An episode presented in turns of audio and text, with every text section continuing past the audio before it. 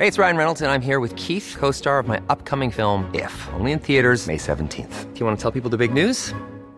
All right, I'll do it. Sign up now and you'll get unlimited for $15 a month in six months of Paramount Plus Essential Plan on us. Mintmobile.com slash switch. Upfront payment of $45 equivalent to $15 per month. Unlimited over 40 gigabytes per month. Face lower speeds. Videos at 480p. Active Mint customers by 531.24 get six months of Paramount Plus Essential Plan. Auto renews after six months. Offer ends May 31st, 2024. Separate Paramount Plus registration required. Terms and conditions apply if rated PG. Ever catch yourself eating the same flavorless dinner three days in a row? Dreaming of something better? Well, HelloFresh is your guilt-free dream come true, baby. It's me, Kiki Palmer. Let's wake up those taste buds with hot, juicy pecan-crusted chicken or garlic butter shrimp scampi. Mm. Hello Fresh.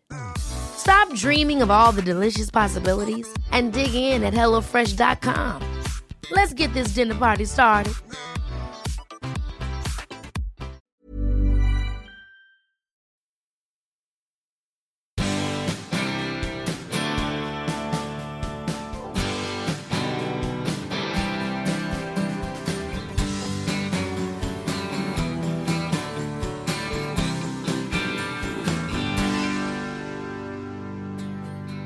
Och vänsterextremismen var ju så otroligt accepterad.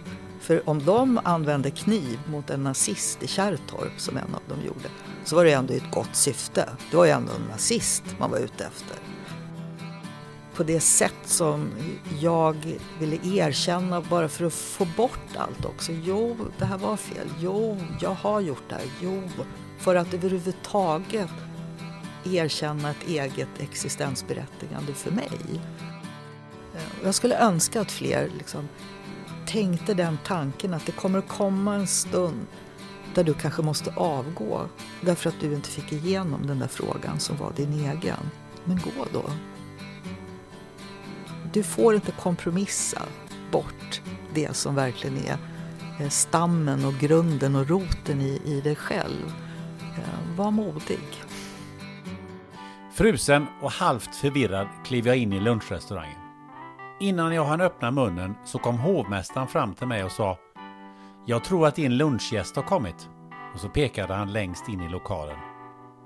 Där, med ryggen mot väggen, satt Mona Salin i en lätt uppdragen svart hoodie. Det såg ut som hon gjorde sig så liten och oansenlig som möjligt. Det här blev ett av de där samtalen som har gjort djupast intryck på mig. Ett samtal bortom kvällstidningsrubriker och förutfattade meningar. Ett samtal som, om vi hade fått lite vin och en bit mat, hade kunnat hålla på hela dagen, kvällen och säkert halva natten. När man nämner Mona Salins namn så flinar nästan alla och säger Toblerone och hur jäkla dum kan man vara? En del går igång fullständigt och tycker att det är rätt åt henne att hon under flera år blev hånad och bespottad, både verbalt och fysiskt. Jag säger bara, och hur många idiotiska saker har du gjort i ditt liv? Det här är kanske inte min bästa intervju, men det är en intervju som jag gärna minns. Därför får det bli slutklämmen på reprisserien för den här gången. För nu väntar ett pärlband av nya fantastiska gäster under hela våren. Vad sägs om Springsteens fotograf? Två superintressanta affärskvinnor, en socialarbetare, Sveriges meste stridspilot, en världsrekordhållare på cykel, ett golfproffs, en hjärnforskare och en miljöretoriker. Och fler är på ingång. Men först, min personliga favorit i repris, Mona Salin.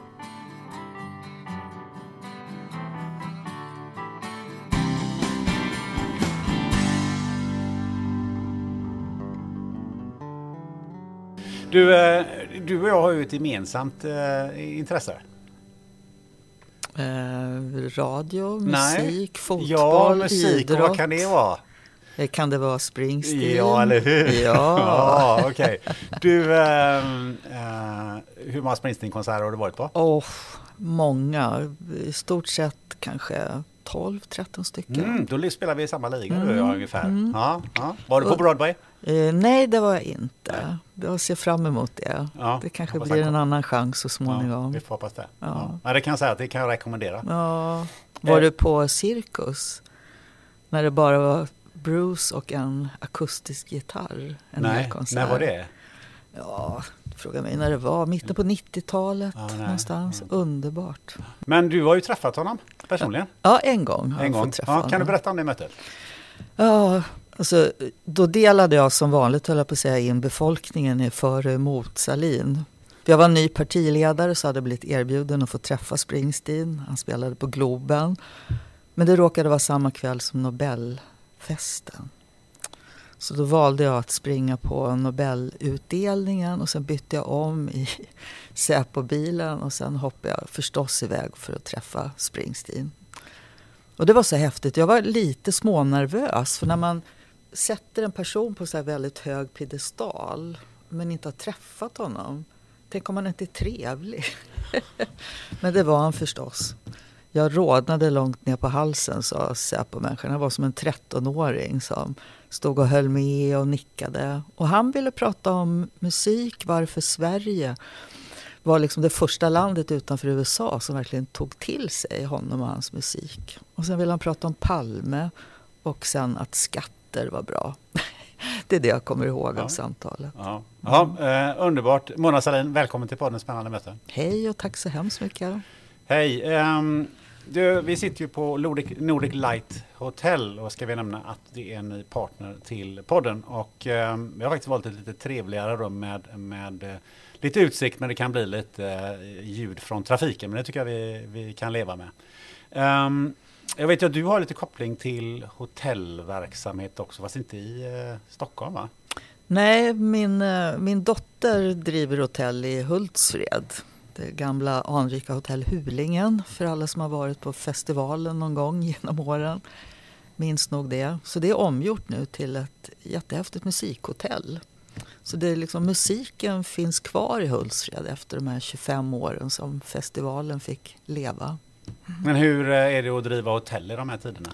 Eh, ja, det är klart de har haft det tufft nu. Eh, de har ju både liksom restaurang och pub och hotell. Sommaren var ju väldigt krisartad. För om man driver hotell i Småland så är ju Astrid Lindgrens Värld är ju det som genererar så väldigt många gäster. Och de hade ju som sagt stängt hela sommaren.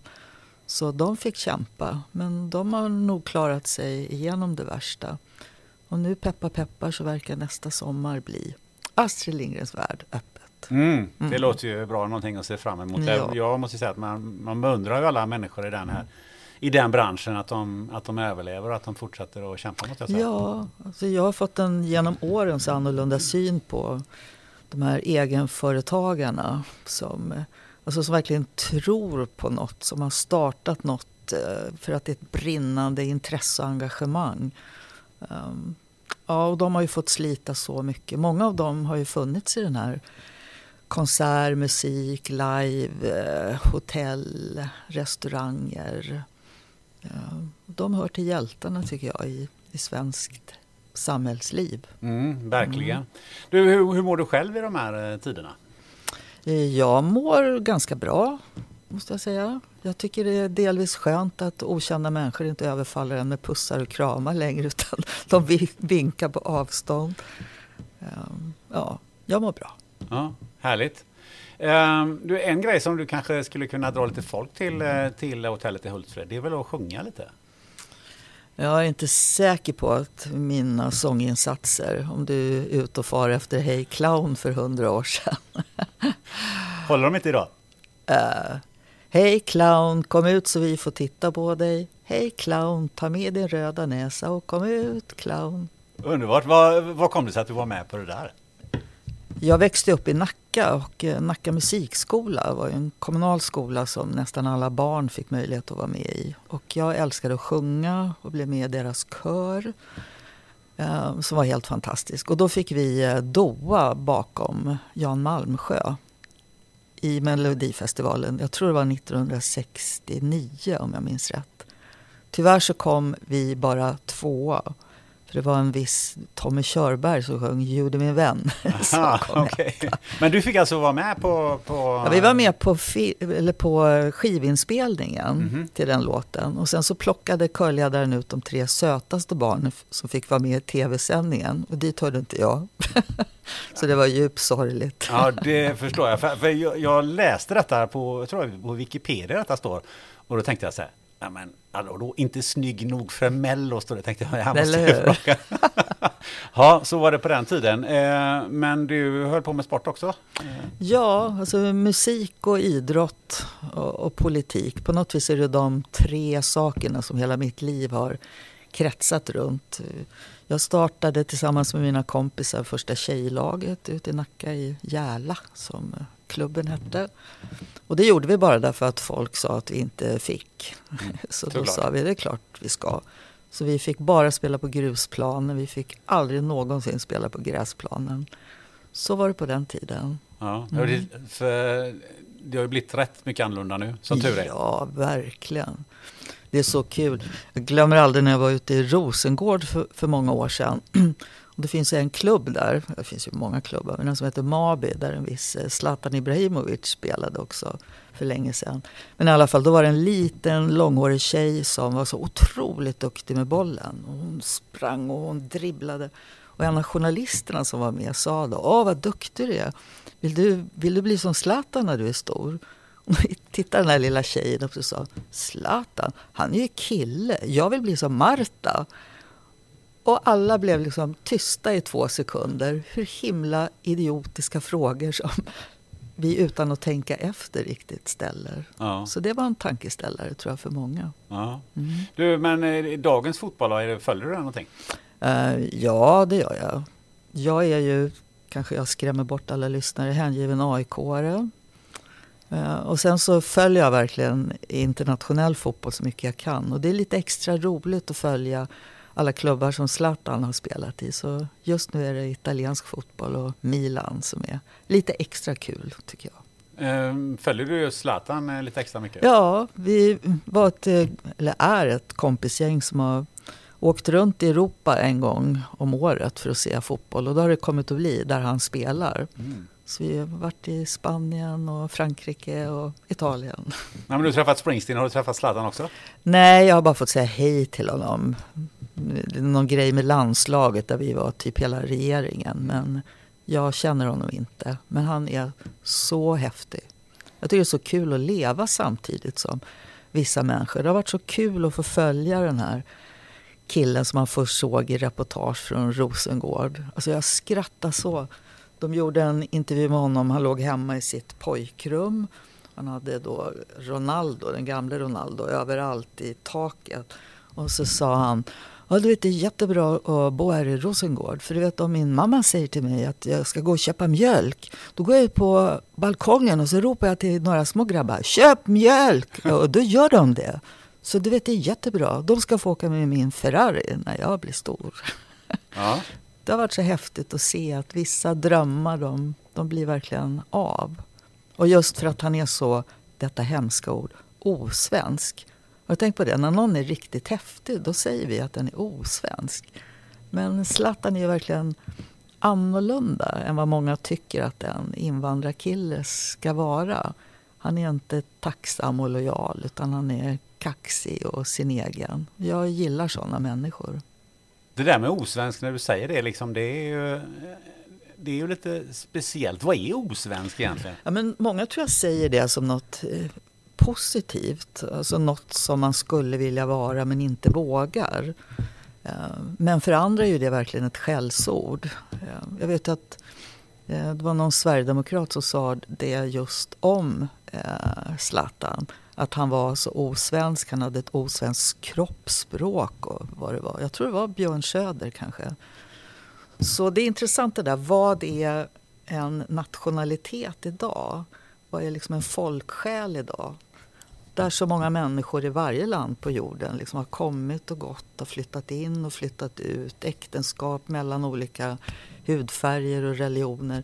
Och ändå envisas vi på något vis med att säga att något inte är svenskt. Ja, och så var lite sådär, att det är lite käckt sådär Ja, också. exakt. Ja, Det, ja. Din egen uppväxt, eh, kan man kalla den för osvensk eller väldigt svensk?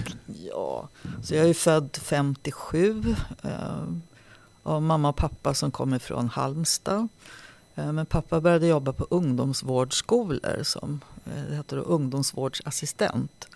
Så vi flyttade ju med då. Så jag är född uppe i Sollefteå på en ungdomsvårdsskola som pappa jobbade i. Vadå, Sen- på en ungdomsvårdsskola? Ja men alltså, vi bodde där. Okej. Nej, hon hann nog till BB, ja mamma. det.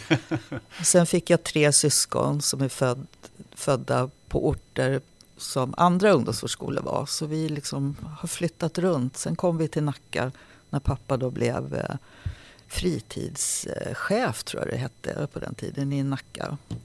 Hur gammal var du då? Då var jag åtta år när vi kom till Nacka. Mm.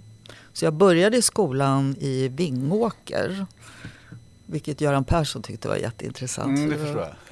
Ja, och då gick vi på en pytteliten skola där ettan, tvåan, trean gick i samma rum. Och när vi skulle ha gympa så flyttade man bort skolbänkarna så hade man gympa in i salen.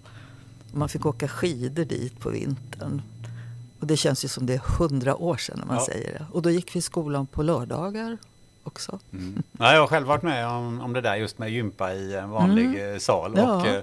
Eh, vi har visserligen, jag undrar om inte jag åkt skidor till skolan en gång också. 60-talsvintrarna var ju ganska Ja, eller stränga. hur? Det är så Ja. man minns dem. Ja, att det alltid var precis. snö på. Vem var mamma då? Mamma hon, hon var ju hemmafru hela livet tills, nej inte hela livet, men till min yngsta syster började på lekis som det hette då. Och då kämpade mamma för att komma ut i arbetslivet. Vi brukade ofta jämföra våra, våra liv. Att för henne var det att vara hemma, föda barn, sen kämpa sig ut på arbetslivet. Jag som alltid var i arbetslivet och liksom fick kämpa mig hem för att kunna vara mamma åt fyra barn. Det är liksom bara en generation som skilde åt. Men mamma började i alla fall jobba inom handikapprörelsen. Så hon jobbade med Synskadades riksförbund och jobbade med idrott för handikappade. Så mitt liv var ju också att vara ledsagare för synskadade, att eh, sköta synskadade bingokvällar, att vara, hjälpa till på handikappidrott. Så mamma hade också ett liv förstås. Såklart. Eh, men vad jag funderar på är, har du reflekterat över eh, vad det var där i din uppväxt och lite det som du berättar nu som formade dig till den du blev och den du är idag? Eh, ja, mycket mer än vad jag tror jag riktigt kan formulera fortfarande. Eh, pappa betydde mycket eftersom jag uppenbarligen då är kvinna. Och att ha en pappa som hela tiden sa jo men det där kan du. Och varje gång jag frågade pappa om saker så gjorde han en grej som gjorde mig vansinnig då. Att han alltid sa vad tror du själv? Han gav sällan svaren. Eh, och sen var det ju en tid också, 60 och 70-talet, när allt var möjligt. Saker och ting gick att förändra. Det gick liksom inte att säga att ja, men så där har det alltid varit. Utan det behövde det inte vara sen heller. Så den samhällsmiljö som Vietnamkriget, eh, Chile, Tjeckoslovakien med den sovjetiska invasionen. Allt det påverkade mig enormt mycket. Så på något vis var det världen utanför Sverige som liksom trängde sig in under de här eh, 60-70-talen. Och för min del symboliserad av Olof Palme. Som gjorde att politik, det var kul det. Ja, för du hade ju eh, eh, Ingvar Carlsson springande in och ut då och då i, i hemmet också. Ja, så småningom när pappa började jobba Ja. allt mer med politik så kom han ju att jobba åt Ingvar Carlsson när han var bostadsminister.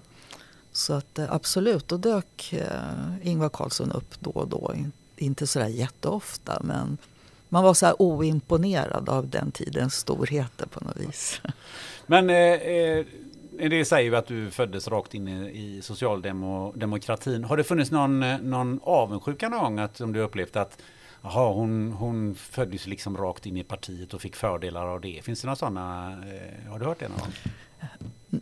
Eh, alltså, jag känner mig fortfarande lite främmande för den här beskrivningen. För att det var inte så att mamma och pappa jobbade med socialdemokratin. Det, det tog ju lång tid i deras vuxna liv innan de klev liksom in i socialdemokratin. Och för min del var, var ju tonårsrevolten var ju väldigt mycket mot mamma och pappa och mot socialdemokratin. Men det jag föddes mitt in i var ju snarare en tidsålder där man inte behövde liksom be om ursäkt, där man spottade nävarna och var någon emot den så blev man ännu mer idog i att övertyga. Det är snarare den tidsålder som jag föddes rakt in i. Eh, så jag kände ju alltid att vadå Mona är alltid Hasses dotter? Men det var ju ingen fördel. Jag upplevde det inte så. Utan för mig blev det en frigörelse att visa att jag inte bara var Hasses dotter.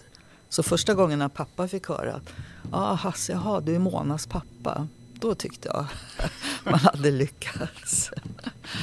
Men du, eh, eh, innan vi går in på det här med, med Olof Palme och, och, och, när du gav dig in i politiken. Om du, om du i det läget inte hade gett dig in i politiken, vad tror du hade, att du hade hamnat någonstans då?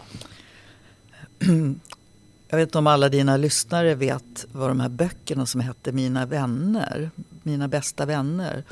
Man hade en bok som alla i klassen, man skrev liksom vad man hette, vad man tyckte om, vilken mat man gillade och vad man skulle bli när man blev stor. Och jag skrev alltid journalist. Eh, och det var verkligen det jag ville. Jag tyckte om att skriva. Eh, jag fick alltid bra betyg i det där att uttrycka sig. Så jag sökte också in på Journalisthögskolan. Fastän sen blev livet så att jag blev gravid och fick barn väldigt tidigt. Men det var min dröm, att bli journalist. Och det är ju lite samma drivkrafter kan jag se så där efteråt. Att man, man ser något som man liksom vill förmedla och, och vill berätta om. Det är väldigt likt det jag menar med en god journalist också. Even on a budget, quality is non-negotiable. That's why Quince is the place to score high-end essentials at 50 to 80% less than similar brands. Get your hands on buttery soft cashmere sweaters from just 60 bucks, Italian leather jackets, and so much more. And the best part about Quince, they exclusively partner with factories committed to safe, ethical, and responsible manufacturing. Elevate your style without the elevated price tag with Quince. Go to quince.com slash upgrade for free shipping and 365-day returns. Ever catch yourself eating the same flavorless dinner three days in a row? Dreaming of something better? Well, HelloFresh is your guilt-free dream come true, baby. It's me, Gigi Palmer. Let's wake up those taste buds with hot, juicy pecan-crusted chicken or garlic butter shrimp scampi. Mm. Hello Fresh. Stop dreaming of all the delicious possibilities and dig in at HelloFresh.com. Let's get this dinner party started. Hey, it's Ryan Reynolds, and I'm here with Keith, co star of my upcoming film, If, only in theaters, May 17th. Do you want to tell people the big news? All right, I'll do it. Sign up now and you'll get unlimited for $15 a month in six months of Paramount Plus Essential Plan on us. Mintmobile.com slash switch. Upfront payment of $45 equivalent to $15 per month. Unlimited over 40 gigabytes per month. Face lower speeds. Videos at 480p. Active Mint customers by 531.24 get six months of Paramount Plus Essential Plan. Auto renews after six months. Offer ends May 31st, 2024. Separate Paramount Plus registration required. Terms and conditions apply if rated PG. Mm. Ja, intressant det där. Jag tror vi kommer komma tillbaka på det här med eh, journalism och journalister har jag en känsla av. Eh, mm. Men om vi, eh, om vi tar oss till det här, för du har redan nämnt Olof Palme och om man läser din bok då ehm, så, så säger du att du gick inte med Socialdemokraterna, du gick med Olof Palme. Mm. Ehm, vad, vad var det som lockade där? Alltså, om man försöker liksom blicka tillbaka till typ 1970 90, då, då hade jag precis blivit tonåring, 13 år. Eh, och, och, började tycka att det var ju inte bara vad man skulle köpa för smink som var viktigt utan det pågick saker runt om en som man på den tiden via tv och nyheterna fick lära sig om. Och det var ju de här bilderna från Vietnamkriget som eh, påverkade mig otroligt mycket. Bilderna på de här små barnen med napalmelden över sig. Det var så, den här eh, sydvietnamesiska generalen som sköt ihjäl en fånge liksom, direkt framför filmkamerorna. Och innan dess hade det varit svältkatastrofen i något som då hette Biafra. Eh, och som ju chockade liksom, barn i min generation. Men vad är det här? Varför får de ingen mat? Och sen var det en som hette Mandela som var fängslad för att han, för att han var svart och ville ha rättigheter. Så allt det där trängde sig på och skapade en väldig ilska inombords. Man ville göra något. Och då stod det en vuxen politiker där som såg precis lika förbannad ut som vad vi kände oss, eller vad jag kände mig. Så det fanns en eh, total trovärdighet hos Olof Palme för många i min generation. Därför att socialdemokratin var liksom det stora pampiga partiet. Det var inte det man själv identifierade med någon liksom vilja till att förändra och göra saker. Men han gjorde det.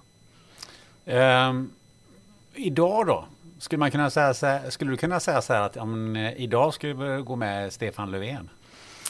Uh, det är inte alls samma sak. Jag skulle inte säga det. Och, uh, jag tror inte många sa heller jag går med sossarna för Mona Sahlin eller Håkan Juholt. Alltså ledarskapet har på gott och på ont en helt annan roll och aura runt sig. Men då, när det verkligen handlade om att också driva frågor mot någon slags eh, mainstream-politik som jag tycker Palme var verkligen unik med. Um, ja, han lockade och drog. Så jag började med att bara liksom göra det Olof Palme gjorde och bara driva de frågorna. Och till slut så växte man ju in i också att se politiken och problemen i Sverige. Så att det började ute i Vietnam och sen letade sig in till hur var det att vara bög i Sverige. Men jag tänker på eh, idag, hur, hur, hur hade du resonerat idag?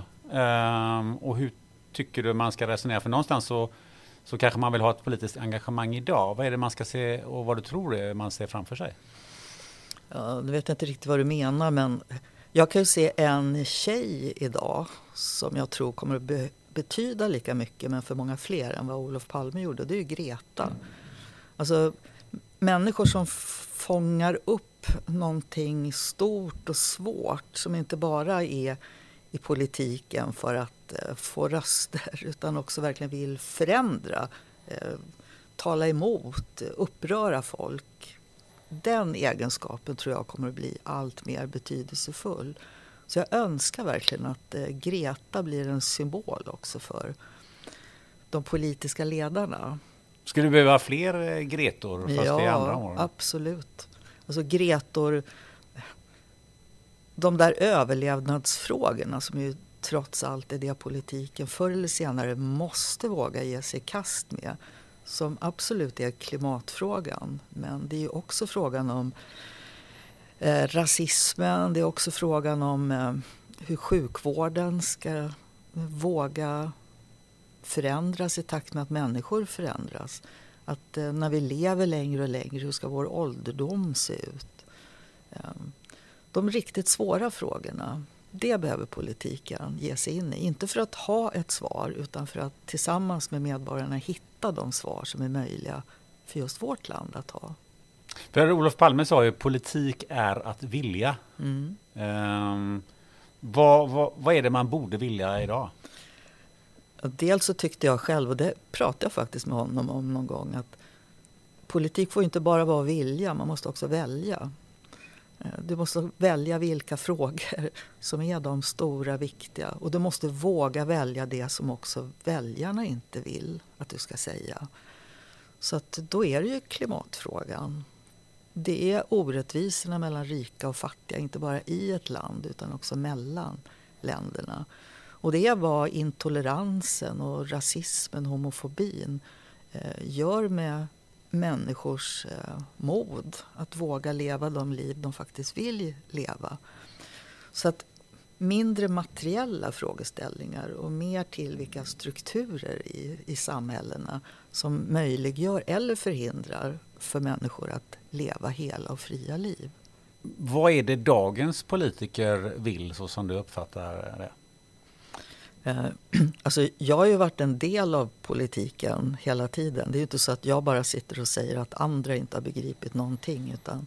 Men det är ju några år sedan du var inne i politiken. Ja, nej, men jag bara menar att när man växer upp i politiken och låtsas att den är som en folkrörelse, att det verkligen drivs av vad väljarna och medlemmarna vill, eh, så kan man ju snabbt hoppa till idag och se att det är snarare vad SIFO säger att väljarna tycker som sen politiken försöker visa att man också gör.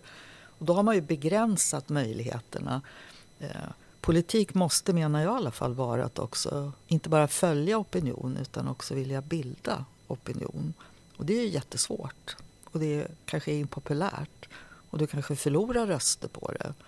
Men i längden så är det nog de frågorna som politiken måste försöka våga ge sig på. Varför är det så som det är då, eh, då att, att man lyssnar mer på SIFO som du säger? Ja, därför att partierna har ju ett väldigt litet eget liv. Alltså det är allt färre medlemmar i partierna. Eh, det är en enormt stor skillnad mot i alla fall det vi låtsades fanns på 60 och 70-talet. För det hade ju sannerligen sina problem med, med kollektivanslutning och annat inom socialdemokratin till exempel.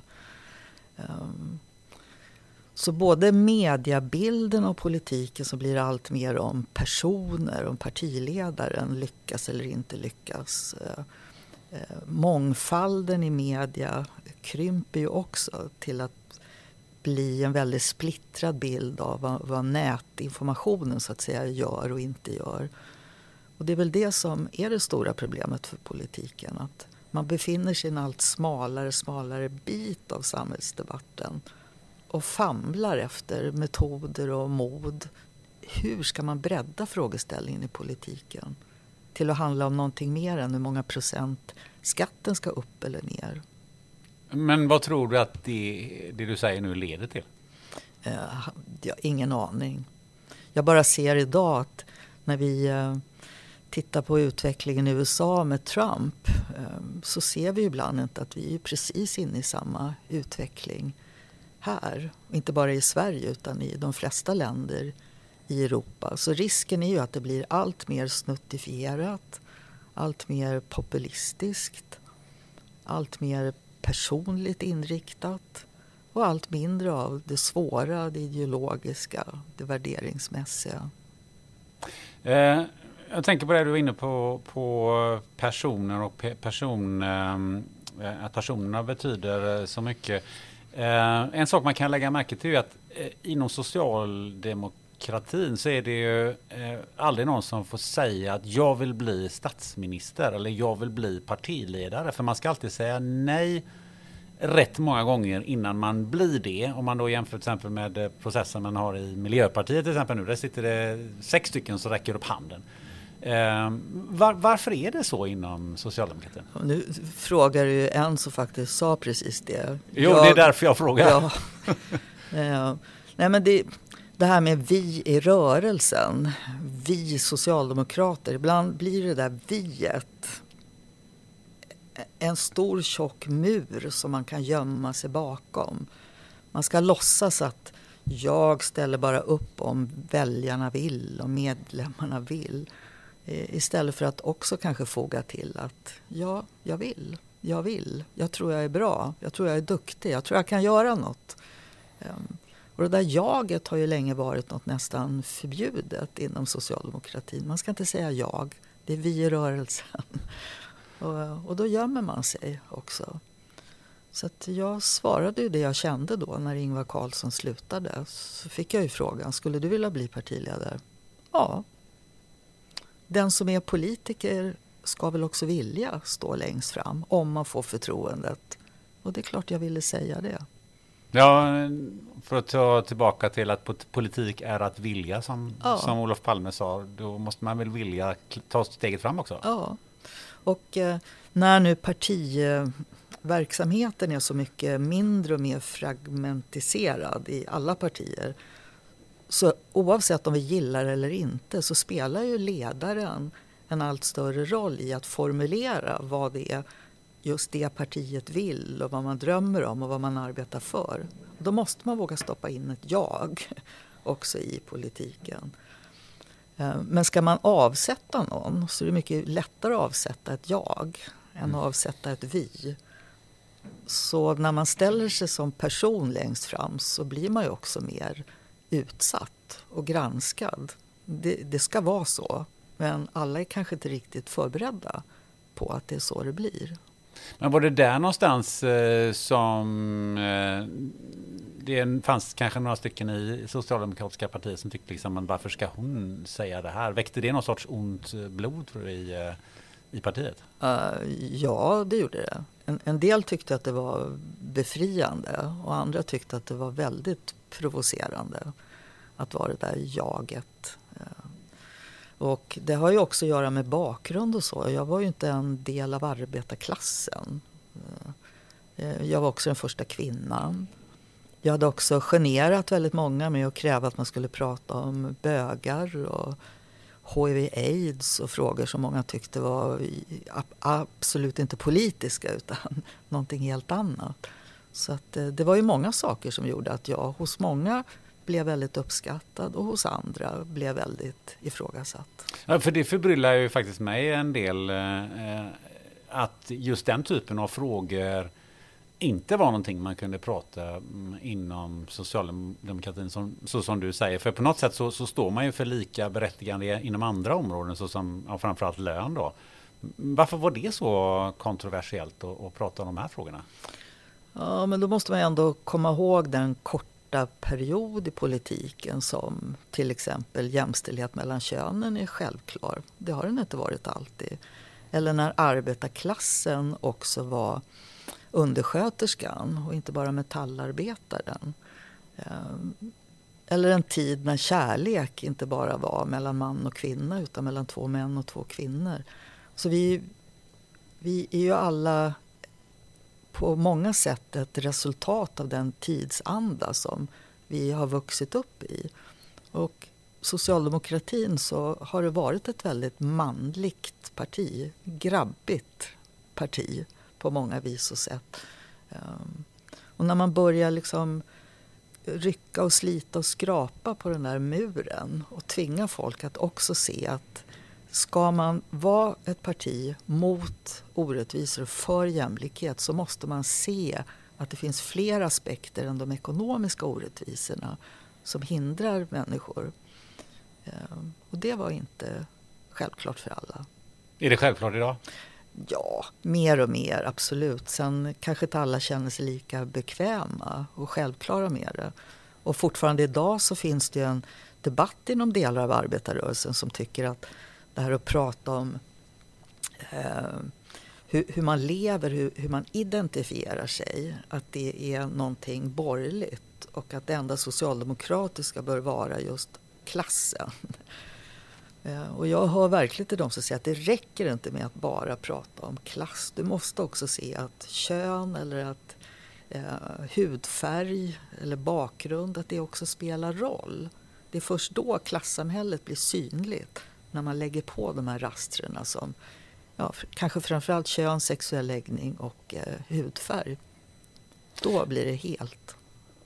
Det finns ju ett annat parti som kanske eh, står längre ifrån, eh, eh, milt sagt, från det, de frågorna som, som du har drivit. Och det är SD som ju under eh, din tid växte från, in, din tid i politiken vill säga, växte ja, från noll och intet eh, till, eh, till där de är idag, där man liksom enligt SIFO då har någonstans 20 procent.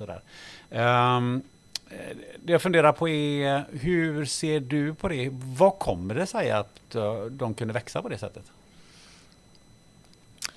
Eh, ja, nu börjar jag förstå varför det behövs många timmar till det här samtalet. Dels måste man ju eh, se att den tidsanda som fanns under kriget, alltså andra världskriget och därefter, där inte minst Gunnar Sträng lärde mig otroligt mycket om hur, hur många nazister som det fanns i Sverige. Och inte minst där han då jobbade med lantarbetarna och statarnas villkor. Ehm, efter kriget så skaffade vi oss en bild i Sverige av att vi hade alltid varit emot allt som var dåligt. Ehm, vi gjorde inte heller upp med vår egen historia under kriget om eh, att vi inte öppnade våra gränser för, för de judar som ville fly. Att vi också kompromissade för att eh, slippa bli invaderade av tyskarna. Och under ytan så fanns ju också i Sverige nazisterna och nynazisterna har ju funnits där hela tiden. Och sen bit för bit under 70 och 80-talet när allt fler invandrare kom till Sverige. Till att börja med var det ju arbetskraftsinvandrare eh, från Jugoslavien, Grekland och så vidare. Så började ju också rasismen vara ett stort problem i Sverige. Men det pratade vi inte om därför att rasister fanns på andra håll och inte här. Och sen så växte ju det där fram till att bli allt mer våldsamt med vit maktrörelsen, vit maktmusiken som ju var en av de största musikgrenarna i Sverige under ganska lång tid. Så medan vi tuffade på med att Sverige var det bästa och vänligaste och klokaste land som fanns så växte ett annat Sverige upp underifrån. Ja. Och när partierna, framförallt mitt parti, började tappa i respekt och förtroende så var det också att det var etablissemanget, som de som ville jobba mot invandrare och mot eh, den här an, öppnare synen på samhället, eh, så växte det fram. Och detta skedde också samtidigt som skillnaden mellan land och stad blev allt större. Där politiken stod för Stockholm, om jag får hårdra det. Ehm, men där det fanns en annan syn i landsbygden där man kände sig sviken, jobb försvann, postkontoret lades ner. Och mitt i detta dök ju så småningom Sverigedemokraterna upp. Inte som fallna från himlen utan som en utveckling av vit maktrörelsen och eh, hatet mot Stockholm och etablissemanget. Och det tog inte vi på allvar på väldigt länge egentligen. Utan vi skulle bara låta bli att debattera med dem. Är vi bara tysta, ger vi dem inte bara utrymme så kommer de inte att komma någon vart. Under tiden så organiserar de sig mer och mer som, som ett parti. Och eh, ja, så medan vi blundade och såg åt ett annat håll så växte de här allt mer in i det politiska medvetandet hos, hos allt fler. Så bredvid frågan om invandring som ju alltid har varit den stora så har det också funnits andra aspekter av Sverigedemokraterna som har betytt mycket för deras tillväxt. Inte minst tror jag detta med storstad och glesbygd eh, och frustrationen hos många unga män i glesbygden där jobbet försvann och tjejerna flyttade till universiteten och invandrarna kom och gifte sig med dem. De tappade alla hopp och framtidsmöjligheter och kopplade detta till förstås, som det alltid är, det enkla svaret på den svåra frågan. Det är invandrarnas fel. Eller som man sa, det är bögarnas fel. Så om inte vi då samtidigt vågade liksom identifiera oss med motståndet mot den här intoleransen så såg inte vi heller vad SD, eh, vilken potential de hade att växa. Men varför ville man inte ta debatten med dem? För man måste inse att här kommer en motståndare. Och ser man det i andra kontexter, idrottskontexter eller vad du vill, så, så då kollar man in. Oj, här kommer några som verkar eh, vara runner-ups. Här får vi nog passa oss lite. Vi får nog ta och kolla på vad de har för taktik. Ja, men eh, alltså från början om... Ja, det, det, fanns ju några i, i, i, min generation som ju då var förhållandevis unga Ehm, som hade ju levt hela tiden under 70 80-talet med kampen mot rasismen och som hade sett vad Sverigedemokraterna var på väg att bli. Ehm, men om man inte själv hade varit där i den miljön så såg man inte heller, eller ville inte se, vad det var som hade börjat ske. Så jag tror väldigt många trodde verkligen på allvar att om vi bara är tysta, om vi bara inte ger dem utrymme, om inte vi ger dem en plats i debatten så kommer de bara att självdö. Många trodde verkligen det. Därför att vi inte kände igen hur vårt eget samhälle hade börjat utvecklas. Så det var ju ett, inte bara ett överbetyg åt Sverigedemokraternas kapacitet utan också ett underbetyg åt det etablerade politikens oförmåga att se vad vårt eget samhälle var på väg att bli. Du var ju en av de få som, eh, som tog debatten. Ja, Ganska jag var, tidigt. Jag var den första partiledaren som tog debatten med Jimmy Åkesson. Och det var ju då innan han satt i riksdagen. Jag blev partiledare 2007, så det var det året som jag tog en tv-debatt med. Därför att min bild var verkligen den, precis som du var inne på. Men om vi skulle ha debattomgångar mot Moderaterna, då satte man sig och råplugga Moderaternas program för att liksom se, där är svaga och där kan vi gå in och där kan vi man måste göra precis samma sak med SD. Du måste läsa, du måste lära, du måste förstå för att kunna sen sätta ditt eget engagemang och din egen ideologi mot det de stod för. Ehm, och så borde vi ha gjort mycket tidigare. Visst är det så. Hur var det att debattera med Jimmie Åkesson? Hur upplever du det? Frånsett att ni hade helt olika åsikter. Men om vi tar bara rent det debattmässiga och, och eh, det sånt där eh, mänskliga spelet. Ja, dels så blev jag faktiskt väldigt chockad när vi kom till studion. Det var ju TV4. Eh, och då kom Jimmie Åkesson omgiven av ja, ett antal som såg ut som skinnskallar. Som liksom sin livvaktsgrupp. Och de liksom marscherade fram där i tv-korridorerna. Alltså marscherade. Så det var verkligen som att de där har jag ju sett ute på gatorna. Och nu kom de vandrande i klump där in i tv-huset. Och sen satte de på sig kostymer och så kom de in i riksdagen. Så det var ganska omtumlande måste jag säga. Därför att många av de, de som då fanns runt Jimmy Åkesson hade jag mött i hundratals debatter ute på skolor och i ABF-huset. Ja. Men vad har du för uppfattning om, om, om honom? Vilket personligt omdöme skulle du vilja ge om Jimmy Åkesson? Frånsett att han hade sina gorillor med sig på när hon kom in på TV4? Eh, då hade ju Sverigedemokraterna en enda fråga som de ville driva och prata om och det var invandringen. Det var för många här, de kostade för mycket. Allt det vi inte hade råd med, bra pensioner, bra sjukvård, berodde på invandrarna. Så mitt försök var ju att också vidga den debatten, att också prata om hur de såg på kvinnor, om synen på abort till exempel. Ehm, att de var ett eh, parti som var emot arbetarklassen därför att de inte stod upp för de lagar som behövde skydda eh, arbetsmiljö och annat.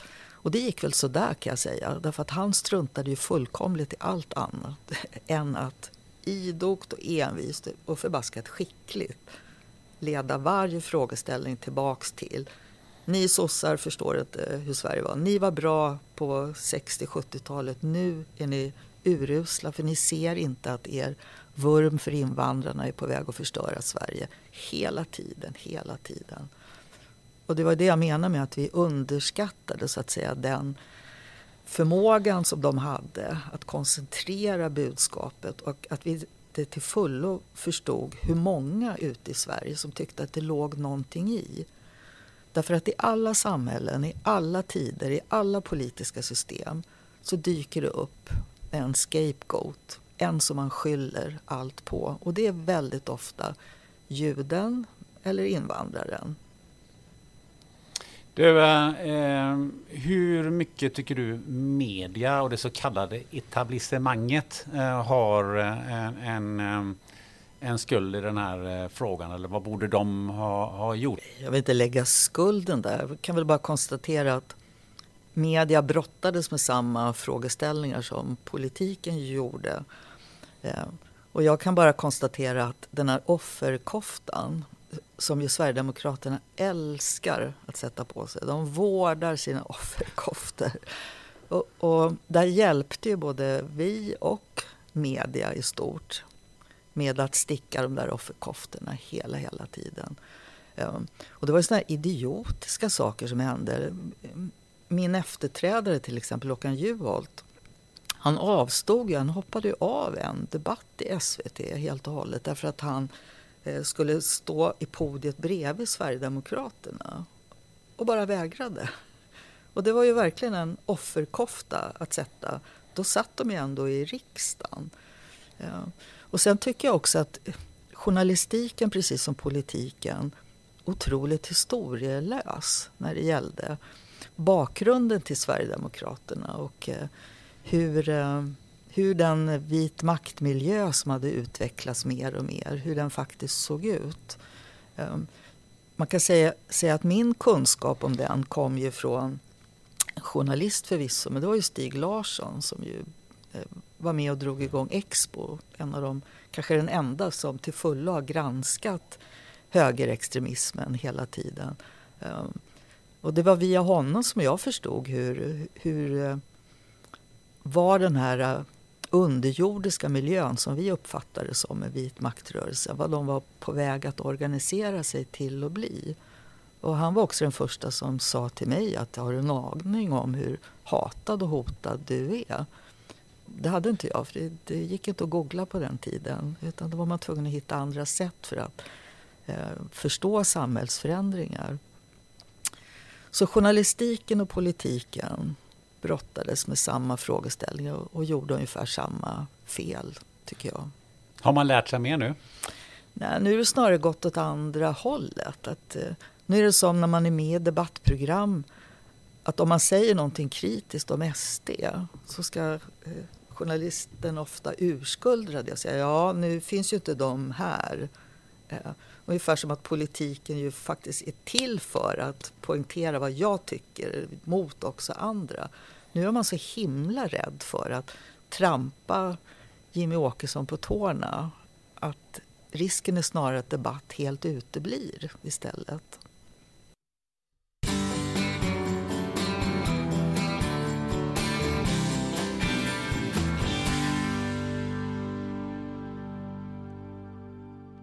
Ska du resa utomlands närmaste tiden?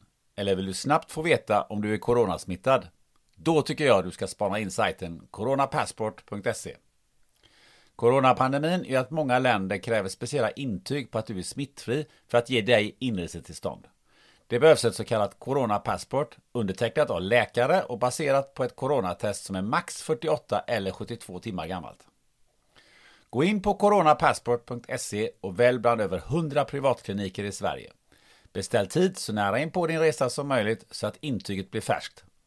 Kliniken testar dig och skickar provet till Tata Biocenter, ett akkrediterat laboratorium som erbjudit coronaanalyser sedan februari 2020. Så fort resultatet är klart, och det går alltid undan, då får du ett friskhetsintyg från din klinik förutsatt att du inte bär på coronavirus. På coronapassport.se så hittar du också aktuell reseinformation och generella råd från UD. Och du, glöm inte munskydd. Finns på coronapassport.se numera även med nanofilter som till och med filtrerar virus. Tack coronapassport.se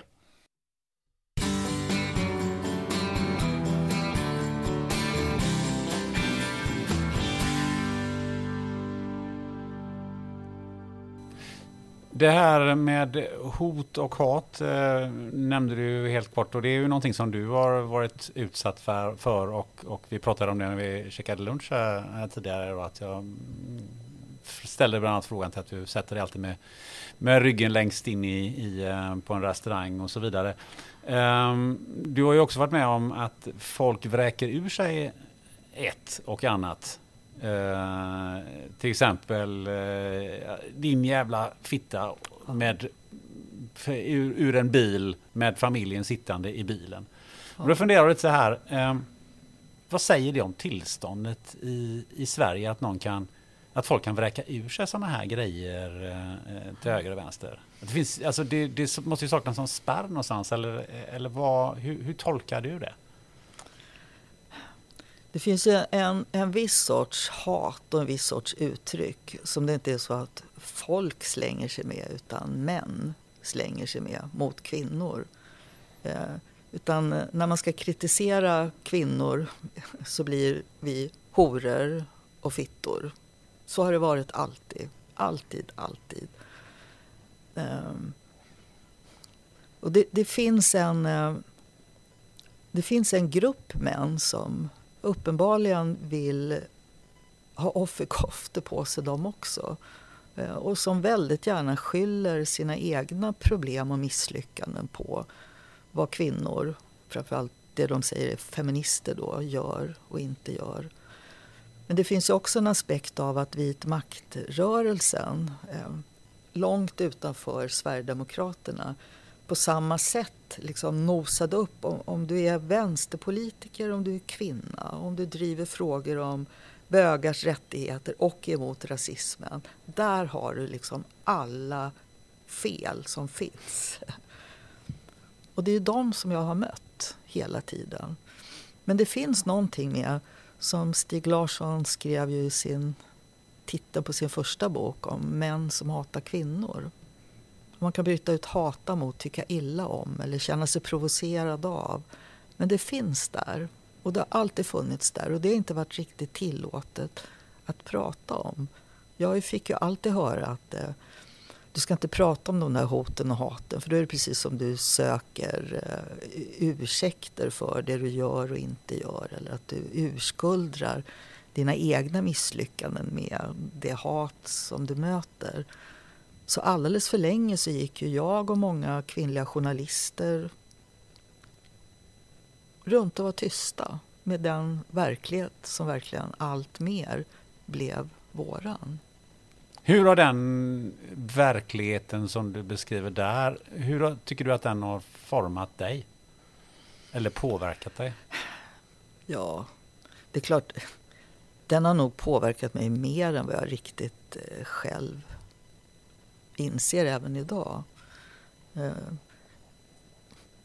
jag vill ju liksom, först vill man då säga att det har inte påverkat mig. Jag har stått fast vid mina åsikter.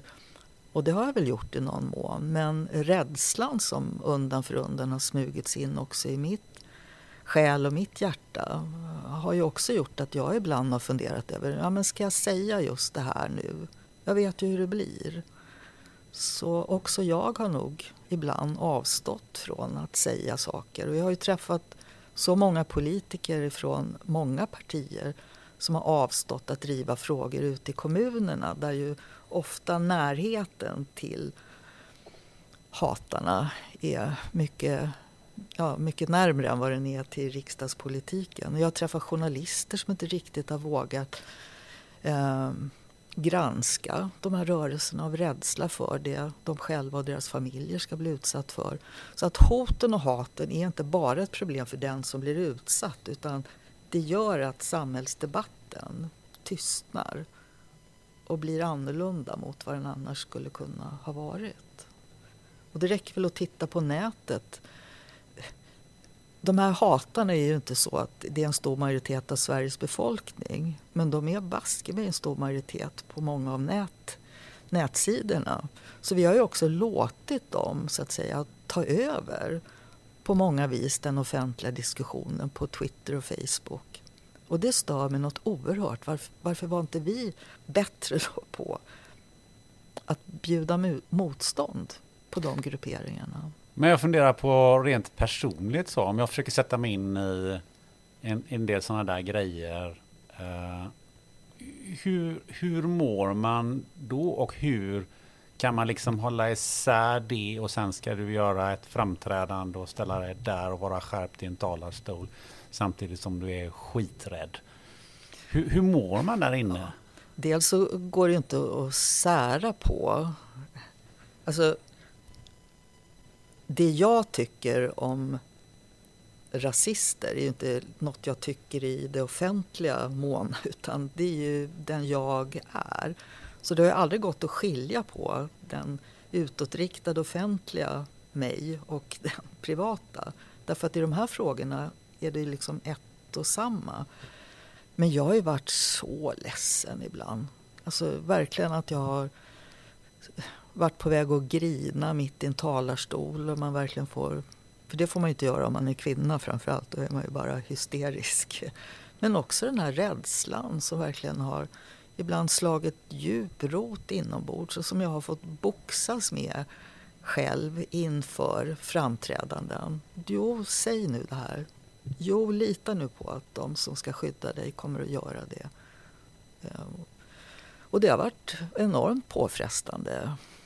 Jag har absolut blivit en sargad person ehm, som ändå har fortsatt vara hyfsat modig. Men det är ju inte så att jag har varit opåverkad. Men det låter som att man i politiken inte får vara sårbar? Nej, det där är också så intressant. Det finns ju en könsaspekt i det också. Ehm, den här fantastiska presidenten i USA för några år tillbaka som hette Obama. Han höll ett tal om, det var efter någon av skolskjutningarna, då han med ett tal ville lyfta upp frågan om vapentillgången i USA som ju är en jättekänslig fråga. Och när han pratade om det här då plötsligt började han gråta, tårarna rann. Och det var så mycket positiva artiklar om denna fantastiska man som hade visat sig så sårbar. Och inte långt därefter så började Åsa Romson nästan gråta när hon på en presskonferens pratade om hur svårt det här med flyktingkrisen var att hantera. Och hon fick så mycket kritik för att hon var svag och utnyttjade att hon grät. Så att eh, i nästan alla sådana här frågeställningar så måste man också betrakta om vi behandlar män och kvinnor på samma sätt. Om en mans svaghet visar styrka, att han vågar visa sig svag. Men en kvinnas svaghet visar hur svag hon är. En annan fundering som jag får är ju det här med att vara sårbar är ju också att egentligen vara vanlig människa. Eh, jag menar vanliga människor de lånar av eh, företagskortet och vanliga människor kör med 0,2 promille i blodet och vanliga människor går och handlar på ett folktomt eh, köpcentrum några dagar innan jul för man behöver köpa en julklapp. Um, hur vanlig får man vara som politiker? Ja, det där är en jättesvår fråga och, och viktig. Framförallt i en tid som vi har pratat om innan där personen blir allt eh, viktigare i politiken eftersom inte folkmassorna finns där. Och hur vanlig får man vara? Vad, vad, är det att vara en vanlig människa? Är det att göra bort sig, att göra fel, att misslyckas? Ja, absolut. Men tillåter vi politikerna att vara där? Jag hör ju ofta många säga att vi vill att människor i politiken ska vara som folk är mest. Men när politiker gör som folk är mest så blir ju också kritiken benhård. Och då vill jag verkligen säga att jag har gjort saker som har varit jättefel så jag sitter inte och försvarar det. Men det finns ändå en aspekt av det att jag känner så väldigt starkt att människor som har gjort bort sig, gjort felaktigheter, har tänkt igenom, har förändrat sig. De är de personer som jag verkligen känner tillit till. Jag skulle önska att det var så också i politiken. Att man kunde säga jo, men eh, hon gjorde det där. Men hon verkar verkligen ha förstått och det har lärt henne något. Så här. Hon kan nog bli bra nästa gång. Ja, för jag tänker att eh, de här grejerna som jag räknar upp där, mm. de har ju jag gjort. Mm. Och jag kan inte sitta så här och att ja, det kanske var fel, men jag sitter inte här och som är djupt äh, ångerfull. Och det jag funderar på är att det finns en paradox här på något ja. sätt. Att det är som du säger att Ja, men vi som, alltså väljarna vill ju att men det ska vara de vanliga människorna. Det ska ju mm. vara precis som du och jag. Det ska vara, någon, det ska vara min representant där. Mm. Men de får ju inte bära sig åt som jag gör. För då blir det ett jäkla liv. Eh, det, det, finns ett uttryck som jag har väldigt svårt för och det är det här att man ska vara ett moraliskt föredöme. Vad är det? Är, är, är det att man ska vara moraliskt föredöme så att andra ska slippa det? Vad är det vi menar med att politiken ska vara ett föredöme? Det är klart att man, man ska sköta sig, alltså man ska inte begå olagligheter. Framförallt ska man ju inte ljuga eller försnilla eller eh, tillskansa sig förmåner via det offentliga jobbet. Det finns ju många saker som verkligen är förbjudna av, av alla möjliga skäl. Men just det där den här tjejen i regeringen som körde med 0,2 eller vad det nu var över bron från Danmark. Och så fick hon avgå. Jag tyckte det var så provocerande.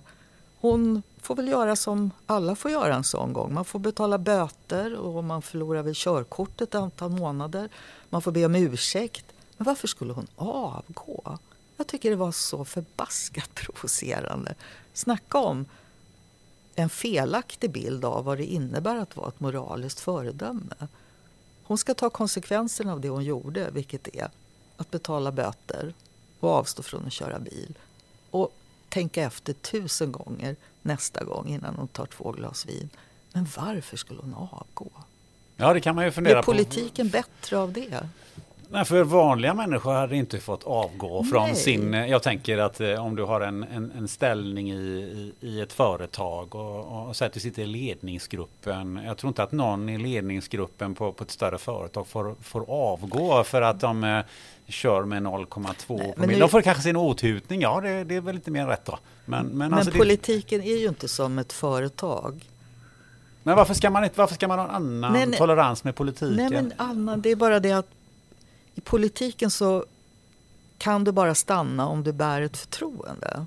Om inte folk har förtroende för dig så kan du liksom inte göra ditt jobb. Det, det är snarare där som jag tycker att man borde ha gett till exempel den här tjejen en chans att visa att hon kunde bära ett förtroende även med en dom för ratt, eller rattonykterhet. Är det rattfylla eller ratt, ja, Rattonykterhet är det nog ja, knappt det. Ja. Eh, Men också att man accepterar, som jag fick göra många gånger. Passerar man gränsen där förtroendet är skadat, ja men då är det ju bara att gå. Men varför blir förtroendet skadat mer av en sån här grej än att man Ja men vi kan ta Carl Bildt som sätter i, satt i Ja. styrelsen på Lund- Lundin Oil som i sin tur eh, visade sig bidra till eh, att man fördrev eh, folk i, i Sudan tror jag det var. Eh, det är klart han fick frågor om det men det var ju liksom inte man, man tappar inte så mycket förtroende för Carl Bildt. Nej, nej men jag, jag håller med dig. Jag sa, jag sa det inte för att jag tycker det var okomplicerat att Nej. prata om när man tappar förtroende. För att om, om hela löpsedlarna i två veckors tid är tapetserade av hon körde onykter, det här är förskräckligt, vilken förebild är hon? Så påverkar ju det förtroendet som i sin tur kan göra det väldigt svårt i alla fall att fortsätta. När jag lämnade för att jag hade använt regeringens kontokort och köpt bland annat den här Tobleronen. Um, även om inte jag tyckte egentligen att det var en stor grej, det tycker jag fortfarande inte, så var det ju bara att acceptera att en lång tid efteråt, när jag gick upp i talarstolen för att hålla tal om arbetslösheten eller rasismen, så tänkte folk bara på choklad ehm, och skandaler. Och då måste man ju själv fundera, kan jag sitta kvar och långsamt men säkert ändra det här så att folk börjar lyssna också på vad jag vill säga som politiker. Känner man att det inte går, ja men då ska man gå. Någonstans där eh, man ju lyssnade mycket på dig, det var ju eh, i arbetet mot eh, våldsbejakande extremism där ju du blev samordnare. När du tog det här jobbet, vilken typ av extrem, extremism eh, var som mest tydlig där och vad, vad innebar den? Ett av skälen varför jag tyckte det här var ett så otroligt spännande och viktigt uppdrag var ju att den då borgerliga regeringen och framförallt Birgitta Olsson som då var demokratiminister hon, hon hade gjort ett, liksom en utveckling av tanken på att det var den våldsbejakande extremismen oavsett ursprung som var faran. Alltså både högerextremismen, den islamistiska extremismen och den autonoma extremismen.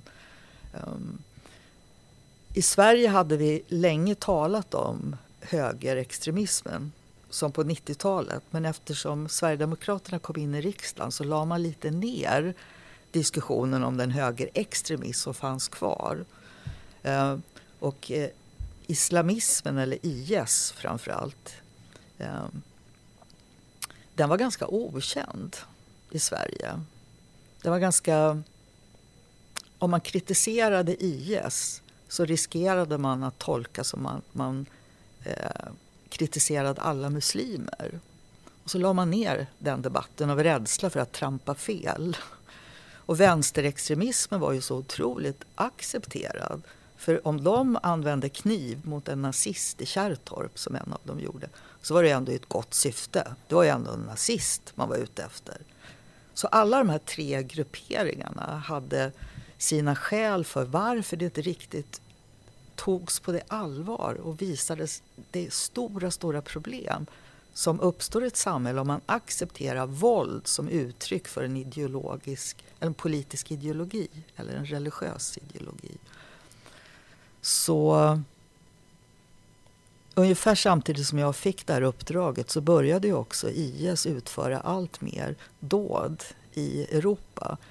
Eh, men samtidigt var det också så att högerextremismen stod för kanske ännu fler dödsfall och våld runt om i Europa. Så jag tyckte det var det mest spännande uppdrag som jag faktiskt har haft i hela mitt politiska liv. Hur såg eh, ditt gamla parti eh, på just eh, det här med eh, islamism och, och, och, den typen av extremism? Eh, I början när jag tog det här uppdraget så var det faktiskt många i partiets ledning som tyckte att det var fel av mig att ta ett sådant uppdrag som en borgerlig regering hade tillsatt. För att mena på om du gör ett bra jobb Mona så kommer det bli den borgerliga regeringen så får du beröm. Ja, det, var, det, det, är så märkligt ibland i, i politiken. Men eh, vad frågar du om? Nej, jag frågar, alltså det jag far efter är lite grann hur, du nämnde själv här att, att man eh, gärna var rädd för att eh, bli kallad rasist om, om man då eh, just pratar om islamismen och mm. man då mm. drog alla, alla muslimer över en, en kam. Och jag, eh, vad jag far efter det lite, hur såg Demokraterna eh, på just det? Mm. Um, jag hade ju förändrat mitt sätt att se på vad som hände i Sverige väldigt mycket i och med mordet på Pela och Fadime. Eh, för det var väldiga likheter med den uteblivna diskussionen om islamismen i Sverige. Att det pågick en förändring ehm, som man dels inte kände till därför att den var inte en del i det offentliga samtalet. Den pågick ju bara inom citationstecken i förorterna och därifrån hade ju politiken stuckit iväg från för väldigt många år sedan. Ehm, så väldigt många i socialdemokratin och framförallt inom Vänsterpartiet hade ju absolut bilden av att eh, den politiska islamismen var inte ett problem i Sverige. Och det var bara i onda avsikter som man ville jaga muslimerna och säga att de var problem som grupp. Och det var helt idiotiskt och väldigt, väldigt farlig eh, syn på eh, jag lärde mig så enormt mycket av en kille som han sa så här. I, I vårt bostadsområde här så är det en kille som har stuckit iväg till Syrien och han dog. Och då var det många i den kommunen, politiker, som sa att ja men det var väl inget problem då, det var ju bara en. Och så satte han tillsammans med mig och gjorde en räkneexempel på den här pojken och hans syskon och hans föräldrar och hans kusiner, hans klasskamrater, hans grannar, eh, hans fotbollskompisar och de ledarna, de eh, poliser som hade funnits i det området, de islamiska imamer som fanns i det området. Plötsligt var det bara runt denna enda person så var det ju hundratals människor som var direkt påverkade av att han försvann ner chockartat och dog. Men det fanns också enormt många vuxna, enormt stor del av samhället som borde ha kunnat se vad som var på väg att hända just runt den här pojken. Och i det fanns ju min... Alltså jag brinner så för det här fortfarande för att då kan man antingen resonera om hur ska vi straffa den som åker? Och det ska vi göra. Men om man inte samtidigt frågar sig hur kunde vi upptäcka tidigare den radikalisering som den här pojken var på väg in i?